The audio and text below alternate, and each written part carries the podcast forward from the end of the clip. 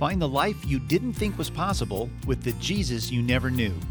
Together, let's slow down a little and pay better attention to the most significant person in history.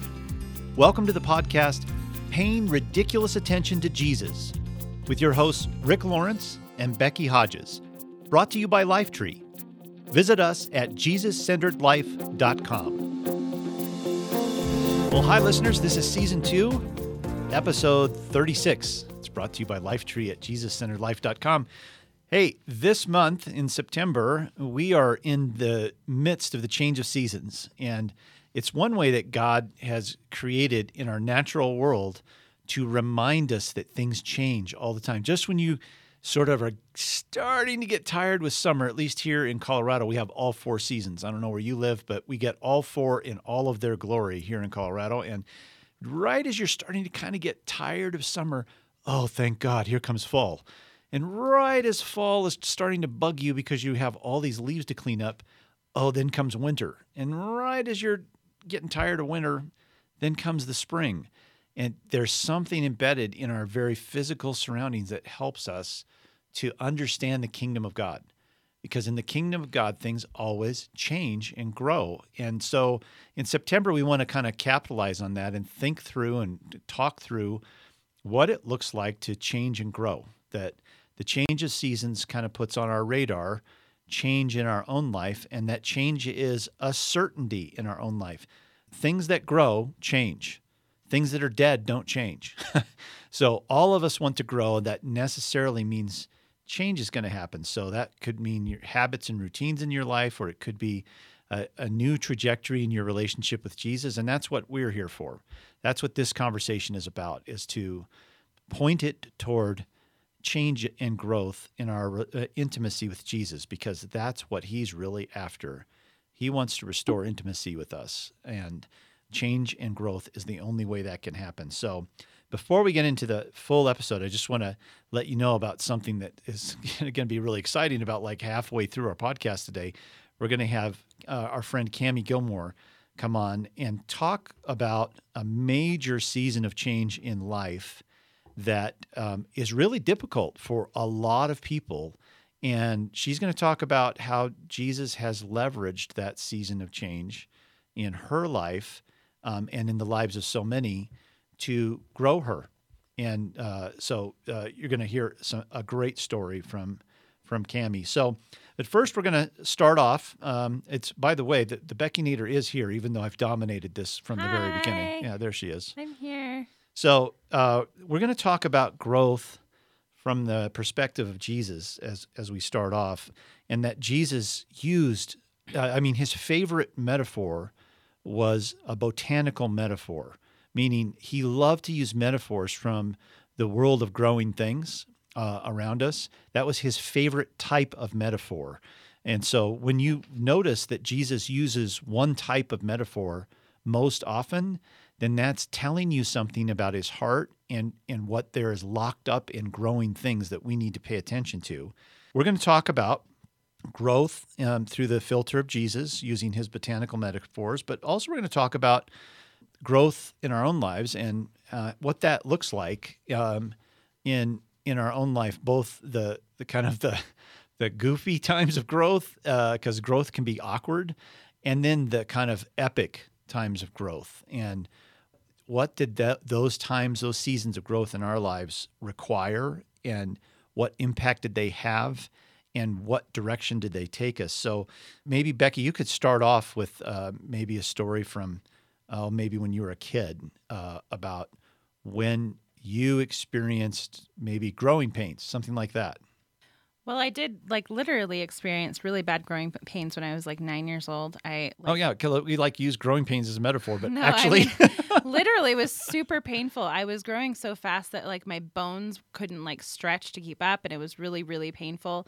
Even more so, I was growing really fast, and I was a preteen, and so I was growing faster than the boys. And so that was awkward. Kind of an awkward. I was I felt a little oafish and awkward during that time. But I think that pain, even though, it was necessary, I had to go through that pain in order to physically grow. But I also think that the pain I went through from feeling awkward and dealing with embarrassment and dealing with all of those things that kind of build character in our lives, I feel like I also became a little bit more of a compassionate person during that time towards other people who were different. And I think, you know, sometimes we just have to go through those like both emotional and physically painful things in order to see fruit and growth in our lives. So that was my awkward, painful, growing pains. Yeah, and I'm thinking about I'm married to Bev, and when I met her in college, and the way that I met her was that my best friend and my sister, who had no relationship whatsoever, I had an older sister who'd already graduated from college, and then I had a best friend at college. In separate incidents, they both told me that they knew the same girl and they wanted me to meet her. And she went to this, you know, the same college that I did. And I was really shy, awkward, and pretty much an utter failure in the whole dating life through high school. But you were in a fraternity. I was. And you were the DJ. But that's a longer story. And it's absolutely unbelievable that I was in a fraternity. And also then I became the DJ at all of our parties. That's a story for another time. But that was crazy. I mean, you'll find that a lot of people who write and speak and look like they're extroverts are actually introverts. They're not really extroverts, and I'm more of an introvert than an extrovert. So I was awkward around girls, and I tried to date in high school and wasn't very successful. And so I really had no interest in doing this because I thought all this will lead to is utter failure. But then I had these two people in my life saying, you got to meet this girl. So I thought, okay, she sings in this Christian choir, I guess you could call it that. It was more like a singing group, not a choir. And they sang every Wednesday night at this fellowship time we had on campus. And I thought, here's what I'll do. I'll work up my courage and I'll go down there at the end of the fellowship time and I will introduce myself to this girl and tell her that these two people said I should meet her. And then I didn't know what I was going to do after I did that. So I was determined. So I marched down there, and she was standing on some risers. This is like 30 people in this singing group. She was standing on these risers. So when I was standing down there looking at her, she was a good 10 feet above me. Did you just yell up to her? And I just said, hi, my name is Rick. And this person and my sister told me I should meet you. And she's looking down at me, and she was real bubbly, and she just finished singing, and so she was all, you know, excited, and oh, hi, and I said, would you like to have a study date, a study time, or I can't even remember what we call it, where you just go get a cookie or something. It's a inoffensive, low-bar way to have a quasi-date, and that's what I asked her, and she said, oh, sure, let's meet for lunch or something, and so then we decided we were going to meet in the student union and for lunch on this particular day. And I'm looking around for her, and I suddenly realized I only know what she looks like from if I'm looking at her from 10 feet below her.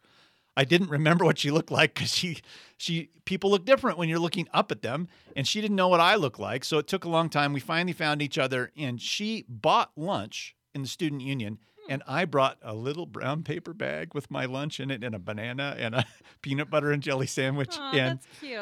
Yeah, and I had a big red afro. And I had these huge glasses that were popular back then that covered like half my face. And I couldn't have been more awkward. And the funniest part about this is that I had no idea how awkward I really did look. So we had lunch and we soon became best friends. And our relationship is long, and we were engaged 3 times. So I'll have to tell you about that later too. But this whole time in my life, when I went from this place of just utter awkwardness and sort of isolation in a way, especially when it concerned dating girls, to having a best friend who was a girl and then trying to understand where's this going, this was a huge growing time in my life where I started to come to see the gifts and strengths that I had to give. Because I started to get past my shell and come out of that and get comfortable with who I was. And I had no idea until I started this relationship with Bev how really closed down I had been as a person because I was so afraid inside in so many ways. And so this relationship helped me to get comfortable with, I didn't change all these things about myself. I just got more comfortable with the fact that this is who I am, because I had somebody in my life who really valued who I was past all of those things. So I would say it was painful at the beginning, and painful sometimes to kind of navigate this relationship, but I grew a lot because of it. So there's a story from college. Maybe you have another one, maybe from your adult life, Becky, of a time of growth and change in your life, in your adult life. Well, if you might remember a few episodes back when Rick and I were talking about something along the lines of pain and change. And I remember Rick said that he was praying and he was just asking God, like, hey, why is it that I always have to go through really painful seasons in life in order to see change happen? Like, dear God, can I start to learn without pain? So this is actually a part of my life that I really wish I could have been able to skip over, but it was just a season. It was about 3 months, and it was just like a train wreck of stuff happened in my life. I was hit head on in an accident, and it changed the way my spine is forever. I had a major medical situation that happened that was unrelated to that was very scary and could have been life-threatening. The boy who I thought I was going to marry had spent 3 years in college dating, broke up with me and moved away. And my cousin, who was younger than me, she died giving birth to her son in a very tragic situation, and she was only 21. And this was all just like a short, 3-month period of time. And oh, by the way, I graduated from college in that time too. And the pain that I endured was excruciating. It was probably the worst time of my entire life. But what came out of that was so beautiful, and it really actually launched me into the next phase of who I was going to become. And I think that it's hard. If I had children and I saw them going down this road that would lead to where I was, I would in every way say, don't go there. Stay away. You don't want to endure it. It's the worst pain you could ever have. But I don't actually think I would be who I am today if I hadn't gone through that season in my life. I really think that my entire trajectory would have been completely different. So, you know, I think we do need pain in order to see new seasons come. Yeah, that's, you know, that's such a universal thing that you just said.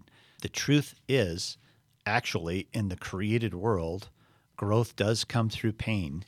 We say that rhetorically, and it's somewhat easy to say when you're not in the middle of pain.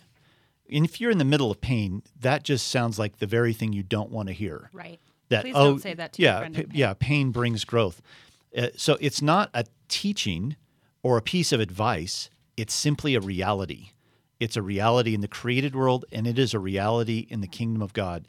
And one of the reasons why is I think we've underestimated the work that Jesus is doing here. He is trying to do the impossible, to reestablish a trusting, intimate relationship with God when it's been permanently broken and shattered by betrayal, and our very nature has been corrupted and poisoned. This is a huge job, and it's going to take a lot of leverage. I've said this in one way or another in almost every book I've ever written, that the weight of our redemption is heavy indeed, and it needs great leverage to leverage us into redemption. And so there is no greater leverage than pain. So as deep as the pain impacts us, the truth is often if you'll talk to somebody who's been through great pain, like you just shared this story, Becky, they say almost the same thing that you just said. I would never want to go through that again. I would never wish that on anyone. But boy, I'm so grateful for the treasure it produced. It's a common refrain in the music of our life. And, you know, just real quick, I suggested a couple of interesting things about my relationship with Bev. We were engaged 3 times, and we were 2 pretty dysfunctional people trying to become one. And when you put 2 dysfunctions together, you multiply the dysfunction. And so early on in our marriage, in the first maybe 5 years, those dysfunctions had gotten so magnified and such a blockage, and it was becoming so harmful in our relationship that Bev asked me to leave. And we were separated for 3 months, including Thanksgiving and Christmas that year. And I mention that because when you are separated and alone, and you've been married for 5 years, and it's Thanksgiving and Christmas, you never forget the feeling of that pain of being apart. But that time of separation was almost like the very pressure my soul needed to, this is going to sound terrible, but this is the truth, to squeeze the poison to the surface in my soul. The poison was my damaged and broken identity that I had concocted so many ways in my life of covering over so nobody would see that. And in marriage, it just couldn't be hidden. And so when we were separated, this was all squeezed to the surface, and with the help of a counselor who was very adept and very gentle at helping all that to come to the surface, it finally did, and it was almost like throwing up. And I remember very vividly sitting in his office saying, "I'm sorry, I need to leave now." And I left, got in my car, drove about 3 blocks, and just sobbed for about an hour because it was literally like my soul was vomiting up this toxin that I had kept down there for so long. So if it was not for the pressure of that separation, that would not have come to the surface, or it would have continued to shoot out sideways, destroying the things that I loved. So it was a severe mercy. C.S. Lewis calls these things severe mercies because they are great mercies, but they feel severe in the moment. And these are things that growth-wise, if we are hoping to have the intimacy that Jesus longs for with us, these are the kinds of leveraging situations that have to happen or the intimacy isn't possible. So we know some of this is true because as I mentioned at the start, he loved his botanical metaphors. And in part, he loved them because they mimicked or showed us the power of the beauty that comes when a growing thing experiences pain for the sake of greater growth. So if you prune a tree or a bush, the purpose is not to damage and destroy the tree or the bush. The purpose is to direct its life in a way that produces great growth. You cannot produce a fruit tree, for instance, that produces a lot of fruit and a lot of good fruit unless you prune it. And if you are the fruit bush and you are being pruned, it hurts. You get cut and it hurts. So Jesus loved these parables, and I thought Becky and I could read a couple just to kind of set the stage for our conversation with Cammie. So here's one from Mark chapter 4. This is the parable of the farmer scattering seed. So I just want you to get this sense of what this growing process is like and what it involves and how this might be embedded in our own life. So Jesus says, "Listen, a farmer went out to plant some seed, and as he scattered it across his field, some of the seed fell on a footpath, and the birds came and ate it. Other seed fell on shallow soil with underlying rock. Well, the seed sprouted quickly because the soil was shallow, but the plant soon wilted under the hot sun, and since it didn't have deep roots, it died. Other seed fell among the thorns that grew up and choked out the tender plants, so they produced no grain. Still other seeds fell on fertile soil, and they sprouted, and they grew, and they produced a crop that was 30, 60, and even 100 times as much has been planted." So Jesus told this parable, and then he later had to explain it to his disciples who wanted to understand what it meant. But you can get this picture here of both things that are growing and things that are dying, and they're dying for a reason. And that there's something in the soil that's not allowing them to live, and that he's trying to emphasize that the soil is super important. I'm going to plant the seed, and I'll make it grow, but you have some responsibility for the soil in your life. And if your soil's bad, guess what? Things are going to die in your life. So this is what he's trying to say, that if you examine how things grow in the natural world, it helps you to understand that if you don't pay attention to the soil that Jesus is planting in your soul, things will die. Things that he wants to grow there will die, and that will feel painful because we want growth to happen. So he's trying to give us a sense that this is how things work. And it's important, I think, to understand that when we say bad soil, I think our Western culture wants us to believe that good soil would mean that living a life with Jesus is easy and everything is great and there are no problems. But actually, in order for that soil to be good, we actually have to go through some toxic pain to detox out the soil and get out what is in there that needs to come out. And I think a lot of times when we are following Jesus, like all in following Jesus, and then all of a sudden, whatever it is, pain, horrible things are thrown at us, stressful situations that seem unbearable, we can feel like, well, wait a minute, am I doing something wrong in my relationship with the Lord? Did I miss something? Am I not really following Jesus? And we can feel like, well, maybe I'm the problem. But what we're trying to say is that both of us have been through very, very painful things and have continued to go through other painful things. And those things are actually the things that have produced the best fruit in our life. And good soil. I mean, how do you get rocks out of your soil? How do you get fertilized soil? How do you get your soil tilled, broken up, and so that it's soft and pliable and can accept the seed? These are all things that if your soul is the soil, it doesn't feel very good as it's happening.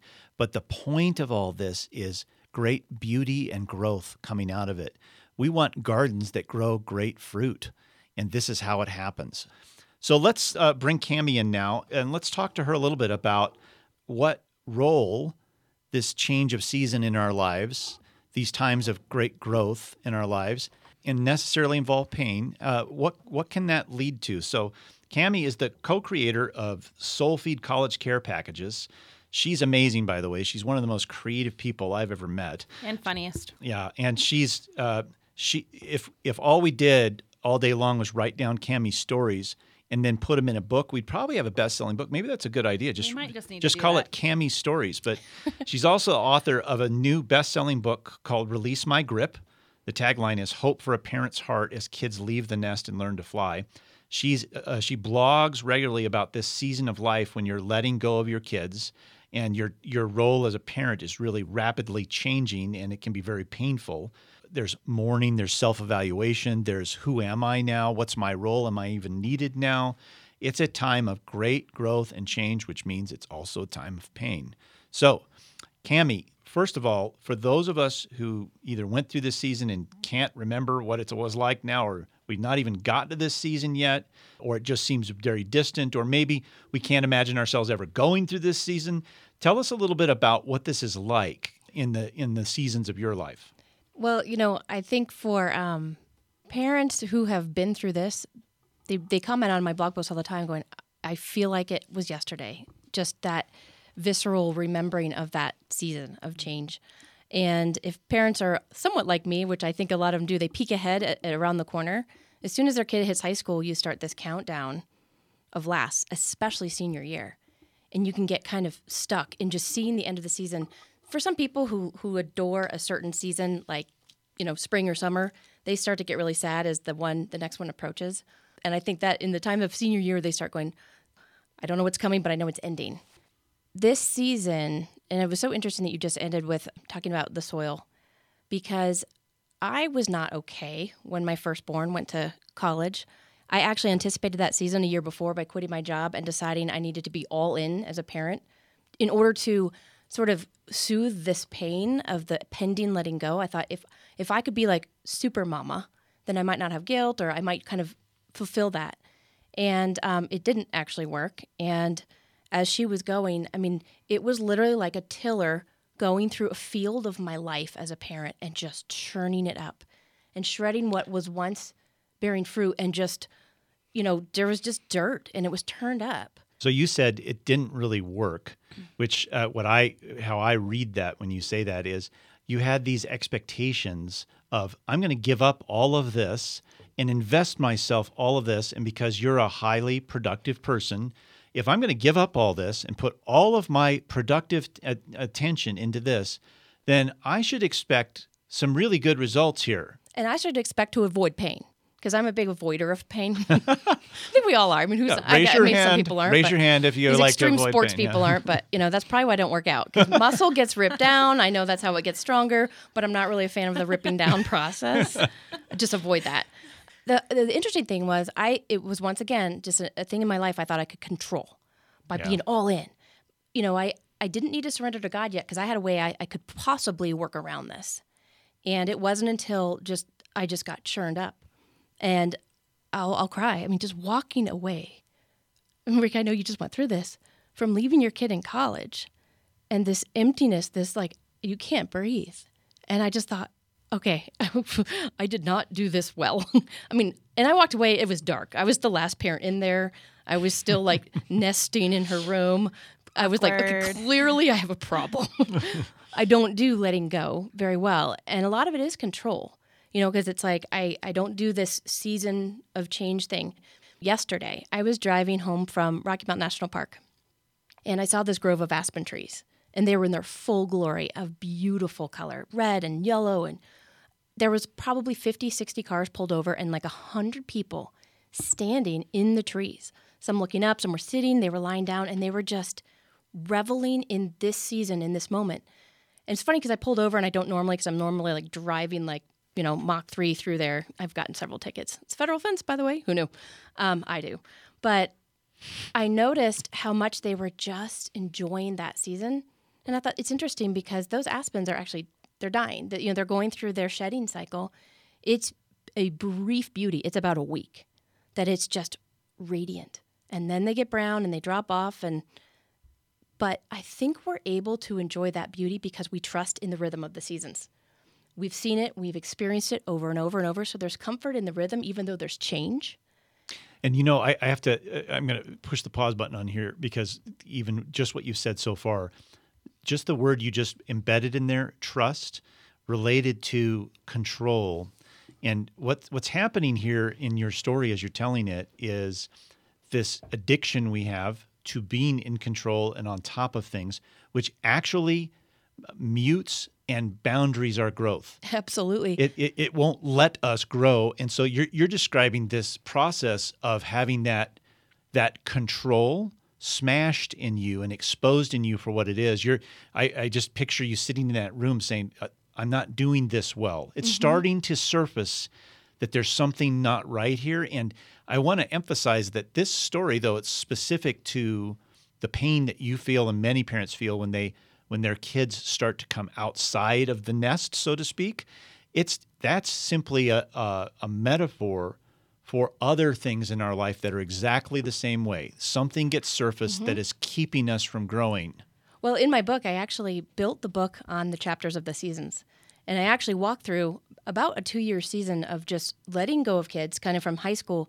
But then the seasons keep changing. Just like, I mean, it's not just the letting go season that's a tough season of change and growth as a parent or as a human when you're saying goodbye to kids at college.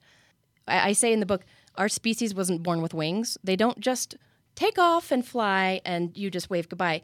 They crash and burn. They knock into trees. They fall down on the ground and they squawk and their wings are flopping all over. They don't know which way is up.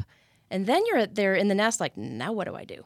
So I actually think God prepares us well in this season of tilling because it's a consistent, and Rick, you're going to enter into this, the things that kids face during college, throughout college, and in young adulthood requires us to be so steadfastly connected to God and recognizing that He is in control. Because as a parent anymore, these are adults. You can't control it. And if you try to, you're going to ruin your kids and your own mental health because you just can't. So I almost think that God prepares us. He sort of tills our soil. He churns it up. All those little cute memories and the memory mates and their little baby photos, which I still can't look at without weeping. He churns those up and they're not gone. They're underground. They're part of the fertilization of it. But you have to be prepared for the next life of what's to come, which is your kid as an adult is going to be the majority of the relationship that you have with your child. You have about 18, 20 years, maybe 25. I kind of say they're kids until they're 25, but I'm hoping to live a lot longer than that. I'm hoping to know my kids another 50 years. I had them young. So, Cammie, you talk to parents in this season, millions, right? Mm-hmm. Millions of parents follow your blog and read your stories. And I know you also have a private Facebook group where these moms can share what is going on and what's happening in their season. In your opinion, in this season where everything is changing and there's so much change being forced at them, how are they handling that change? Well, I think parents with where they know, and honestly, parents who've been through pain have learned that when I'm reduced to my knees, I'm already on my knees. Yeah. Hey, God, whoa, here I am. Look at that. Something externally forced me down. I literally, because when I get in deep grief, I literally sink down to the floor. And sometimes it's when I'm on the floor that I remember, like, that's where God shows up, at the bottom of my well.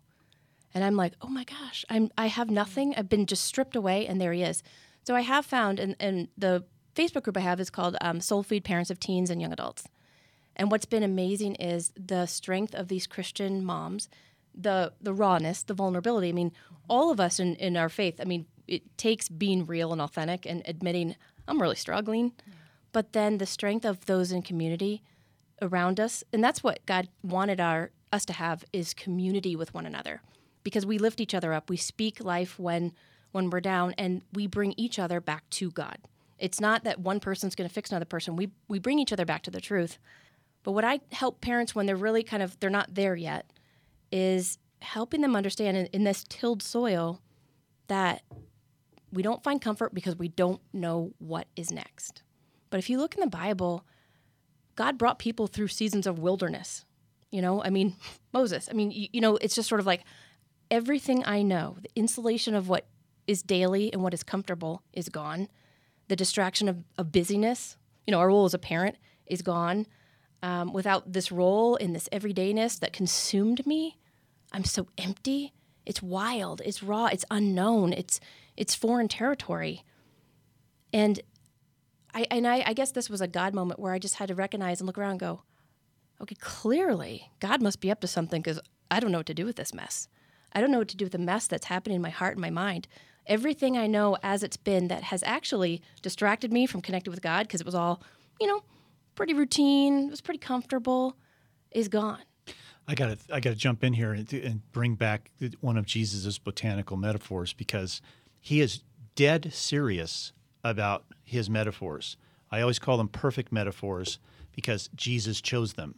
So the more you study his metaphors, the deeper you drill, the more truth you get. Mm-hmm. It's up to you. You can treat them in a shallow way and not get much, or you can treat them with a great attention to detail and get a load of them. And one of his botanical metaphors that he repeated in different ways throughout, I'll give you one version of it from John 15:4. Remain in me and I will remain in you, for a branch cannot produce fruit if it is severed from the vine, and you cannot be fruitful unless you remain in me. And so, Cammie, you're using this word connection, and it's familiar to us. We think, oh yeah, we want to be connected to God. When Jesus uses the word connection, this is an extremely intimate word. I mean, think about the most intimate connection your mind can come up with right now. Do you have that? That's what Jesus is talking about, because he's saying that this connection with him, abiding in him, grafted into him, the branch in the vine, is the source of our life and strength. And if you don't have that connection, you have no life and strength in yourself. My friend Bob Krulish used to give me this image all the time that just I'll never forget. He said, it's like going across one of those jungle bridges. It's really shaky, and it kind of goes down and then back up again, and you have to kind of hang on to the rope sides of the bridge going across this big jungle valley. And he would say, you know, an elephant and a mouse were walking across the bridge, and the mouse was in front of the elephant, and the bridge started to sway up and down, and the mouse looked up at the elephant and said, wow, look what I can do. Bob was trying to say, that's our life, mm-hmm. that so much of our life is dependent on what he can do, but we often think we're doing it. Yes. And we're not doing it, and these seasons of our lives are when the truth is like right in front of our face. Oh my gosh, I'm not the one moving the bridge. Well, and in parenting, I'm not the one controlling my kids. My mom used to tell me, because I was a difficult teenager, listen to your guys' stories. I mean, I was all sorts of difficulty and, you know, pain for my family. And I asked my mom when my kids got to be the teenage years, how did you deal? And she said, oh, I gave you back to God a long time ago. I just had to say, God, she's your kid. I'm doing what I can, but the rest is up to you. And, you know, I think we still have this false sense of control. You know, we're now with social media and apps, we're tracking, we're following our kids. We've got portals where we're checking in. Do you know right now, my stepdaughter is 35. She's got a 6-year-old and a 3-year-old. In her son's first grade class, they now have webcams.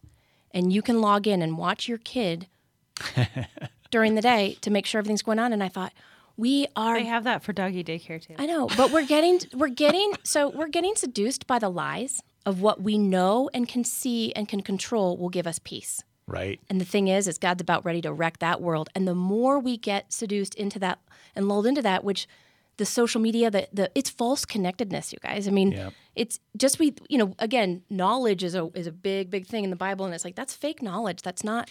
And Jesus, I'm just thinking about his interaction with the woman at the well, and the woman at the well says, "Oh, I don't have a bucket, and neither do you. You don't have a bucket. How are you going to get me any water?" Because she thinks he's going to draw water from this well to satiate her thirst. And he basically says, I have water you don't know about. Mm-hmm. The water that you draw from this well, you'll still be thirsty after you drink.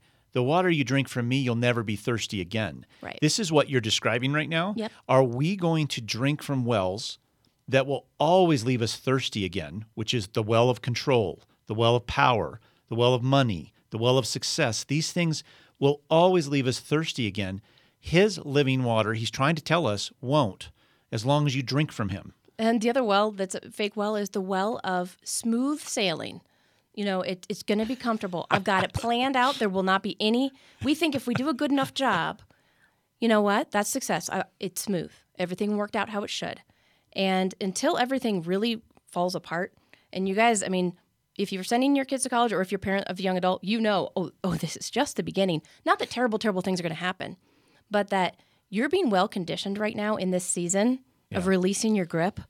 And in the book, I say, I'm not releasing my kid and just sending them off into the world. I mean, heck, we know, again, they don't fly well. What I'm doing is I'm surrendering them back to God under his wings, because I too am a child of God. We all are. And that's the truth of all of our identity. And that's the interesting thing in this shedding season. Rick, I think back to your book, Sifted, which is one of my favorite books on the planet, that changed and shaped me when I went through the loss of a job where I lost a title and a role. And without it, I was just so empty. Like, who am I? Mm-hmm. And there was so much truth in, just this outer, chaff or whatever they call it of the wheat falling off, and the vulnerability of that tender kernel. This is very similar in the season of letting go for parents, because this outer shell of my busyness, my parent role, I've always identified myself, in the last 18 years of whose mom I am. We falsely do this. My worth and value is based on how my kids are turning out. That is another lie. It's not whose mom I am, it's whose I am. Mm-hmm. I am a child of God. My child is a child of God. He's Papa. And until we're reduced, I think, into a childlike state where we're scared in that wilderness season and we're just going, God, I don't even know what's next, and I'm scared. When you recognize that, you run to him because you have nothing, and you crawl into his lap and you say, hold me, because I'm scared, and hold my kid, hold us both. And that's ultimate surrender. And the reason that he doesn't treat this situation with his words, instead, we are actually living a botanical life. Mm-hmm. Meaning, when he tells us a metaphor, he's not telling a story, he's revealing the reality of how he's working in our life. So he's actually a gardener in your life. He is actually pruning in your life. Mm-hmm. He is actually inviting us to abide and graft into him. These are actual truths. And so these things are lived out and not solved by us hearing, I need to give up my control and I need to give my trust in my heart more to him. He actually does this experientially in our life. He's not trying to teach us a lesson. He's actually moving in our life to change us from the inside out in these situations. And maybe we should give one of the last words to Cammie's mom here. Becky, would you read the note that Cammie's mom wrote to her, which I just think is so... It was a text. And for context, she's 75 years old, and her texts are like a novel. This was truly this is an verbatim. Excerpt. This is an excerpt from the novel. It reads more like a letter. At least. Yes. Because all 75-year-olds start with dear so-and-so on it. But I think Cammie's mom kind of sums up a little bit of what we're talking about here. Well, let me put this in context. I was too busy last fall. Second child, well, actually my fourth, but second blood child to go off to college, and I could not arrange the time to get to visit him. And he seemed to be uninterested in me visiting him, so I was hurt, and I was like, fine, I'm not going to come. Well, my parents were like, well, we'll go. So this is the text. And during the entire time my parents were there, I was constantly texting my mom, how is it? You were feeling guilty. I was feeling guilty, and I needed my mom to be my eyes and ears. Yeah. And I don't text my mom hardly ever. We just don't communicate. But suddenly I was connected, mm-hmm. and she was now my portal. So this is both funny and also going to maybe like make you tear up a little bit. Dear Cammie, I have some good news and bad news. The good news is that Nate is adjusting to college and seems to be doing very well. He is studying hard, making friends, exercising, and is involved in extracurricular activities, including spiritual ones. You have done a good job of raising him. He is a responsible, fine young man. Here's the bad news. The bad news is that because of his solid background and good fit at his wonderful school, he's not constantly thinking of you and home. He doesn't have the need to talk to his mom all the time or get her constant hugs and love. He is not longing to hear your voice. He probably won't call you often, but that isn't because he doesn't care or love you, but because he has a solid foundation to take off from. Knowing you and God are there for him allows him to move into adulthood as a strong, godly young man. If you ever get lonely, please call your mommy. Don't forget that she still misses you too. Love, Mom. Yeah, it makes me... Oh my gosh, that... It's really powerful what she's trying to say. Well, because my mom raised us pretty hardcore. As I said, she sort of surrendered me back to God when I was like 13. I mean, she sort of did it prematurely, but... I was raised as a pretty independent kid. And we have not created this relationship that's so dependent. I mean, I don't call my mom at night. I talk to my mom every 3 months, and we're good. I'm so grateful and proud and so respectful. And just, I mean, I know my life has been shaped by them, and I'm so independent, and I'm thrilled about that. I don't rely on them, but I'd forgotten because of the strength that she raised me with. I didn't really realize that she still longed for me. And so we're never going to not long for our kids. That's not something God's going to heal out of us. He heals through it in us recognizing that the bigger story is that he longs for us too. Mm-hmm. Just like we'll always long to be connected and to have more of our kids in our life when they're being nice and sweet. God just longed for that connection with us every day. And so I look at the pain and the disruption of what we know in this season as new seasons are coming, and we don't have the promise of like, I know that fall comes after, summer and then things happen. I think what we just can know is that in these transition times, it is an invitation to grow. It's an invitation to trust, and it's an invitation to be still as things are stripped away, and wait and listen on that still small voice that says, I'm here, and look to see what he's doing. And that's why I wrote the book, actually. What helped me stay sane in this? I had to write what was in my heart because I was literally, I was very isolated. I didn't have a group of people going through this, so I just wrote. And I realized that in the absence of community, what I was doing, they were my lamentations. They were my cries to God. And through that, they became prayers. And they became things, and I realized I would read them back, like, okay, what did I? Because I think God started speaking to me just in writing, in that it was just flowing out of me. Words I couldn't even express were just coming forth, and that's why the book is basically it's a compilation of my journals. But what's important for people is not just reading stories or not just hearing other people's stories, but God's inviting you into your own story. So at the end of each chapter, there's questions for pondering, there's journaling space, because my story is one story. Your story is unique. Yeah. But there is a similarity, just like all seasons still have similarities. We've got freak snowstorms in May. Yep. We got 70 degrees, nothing's identical. But it's time to look at what is God telling you about your story, your life, and his relationship with you personally. Yeah, that's good. And that book, by the way, again, if you're just wondering what book is she talking about again, it's called Release My Grip. And just to close off here, I'm just thinking about as you're talking about this, my wife and I, about a decade ago, created a 10 experience series for our church because we couldn't find a Sunday school class that we were actually hungering for. So we called it In Pursuit of Jesus. And later when Joni Schultz, who's... kind of the second in command here at GROUP, found out what we had done that summer. She said, let's publish that. So it became this 10-week study called In Pursuit of Jesus. And that study is exactly as its title says. It's 10 different ways of pursuing the heart of Jesus. But what's lost in this sometimes is what is true about the parable of the prodigal son and how we are all in some one way or another like that prodigal, because that prodigal goes off in control. He's controlling his own destiny. He's saying, I'm going to disconnect myself from you, Father, and go find my own way. And I want the resources you have for me to find my own way. And then that doesn't turn out so well for him, and he decides to come back. The thing that we miss in that story so often is that it's not just the prodigal son coming back to pursue his father. His father's pursuing him already. Mm-hmm. He's waiting for him, watching for him, and when he sees him, he runs. And this is the story also that Jesus is trying to tell in our lives. It's not just our pursuit of him. It's his pursuit of us.